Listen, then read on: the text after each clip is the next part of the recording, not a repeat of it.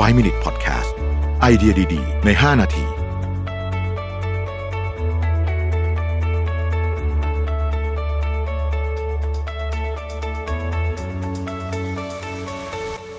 สวัสดีครับ 5 minutes นะครับ วันนี้จะพูดเรื่องไวบอร์ดกับ PowerPoint แล้วกัน คิดว่าคนอาจจะไม่ได้นึกถึงเรื่องนี้เยอะเท่าไหร่นะ ผมก็ไม่ค่อยได้นึกถึง คือเราเขียนไวบอร์ดเราก็เขียนเรา PowerPoint แล้วก็ PowerPoint เนี่ยนะฮะ แต่ว่าบทนี้เนี่ย ในหนังสือเนี่ยพูดถึงว่าเวลาทำ presentation เนี่ยคุณควรจะใช้สไลด์ keynote หรือ PowerPoint เนี่ยหรือว่าใช้ไวบอร์ดดีนะครับจะว่าไปแล้วเนี่ยมันมีข้อดีข้อเสียที่แตกต่างกันไปอย่างชัดเจนเลยทีเดียวนะฮะต้องบอกว่ามันต้องเลือกให้ถูกต้อง ทั้งสองอันมีเวลาของมันที่ถูกต้อง แล้วถ้าเลือกสลับกันก็จะไม่ค่อยดีเท่าไหร่ เอาว่า ไวท์บอร์ดเนี่ยข้อดีที่ใหญ่ที่สุดก็คือว่าทำให้ทุกคนมีสมาธิจดจ่อนะฮะการที่เราเขียนตัวอักษรลงไปบนกระดานว่างๆเนี่ยมันช่วยเรียกความสนใจได้นะฮะคือไม่ว่าคนฟังจะเห็นด้วยหรือไม่เห็นด้วยก็ตามเนี่ยคือ action ของการเขียนอะไรลงไปเนี่ยนะครับวาดไดอะแกรมเนี่ยมันเรียกสมาธิคนได้จริงๆนะครับในขณะที่สไลด์เนี่ยมันเหมือนกับการฉายให้ดูเสียสมาธิง่ายกว่านะฮะแล้วก็การเขียนความคิดเห็นหรือคำถามของผู้ฟังลงบนไวบอร์ดเนี่ย มันเป็นการทำให้เกิดการมีส่วนร่วมฮะทำให้คนที่นั่งฟังอยู่ที่เป็น passive เนี่ยมีความ active มากขึ้นนะครับ เวลาเจอ powerpoint รัวๆเข้าไปเนี่ยนะฮะบางทีมันเหมือนฟังบรรยาย มันไม่มีปฏิกิริยาโต้ตอบนะครับ ผมเองก็เป็นคนที่ใช้ powerpoint ใช้ keynote เยอะนะฮะก็ระวังเรื่องนี้เหมือนกัน บางบางทีก็รู้สึกว่าเออการใช้ไวท์บอร์ดในบางบริบทนี่เหมาะเหมือนกันนะครับ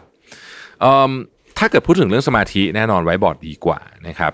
การมีส่วนร่วมไวท์บอร์ดดีกว่า ความการกระตือรือร้นเนี่ยไวท์บอร์ดดีกว่านะครับการปรับเปลี่ยนตามสถานการณ์นะฮะอันนี้ถ้าเกิดว่าเรื่องไม่ซับซ้อนไวท์บอร์ดจะดีกว่า เพราะว่า PowerPoint มันทำเตรียมมาแล้วนะครับถ้าข้อมูลเยอะๆไวท์บอร์ดเริ่มไม่ดีนะฮะถ้าคนจำนวนเยอะ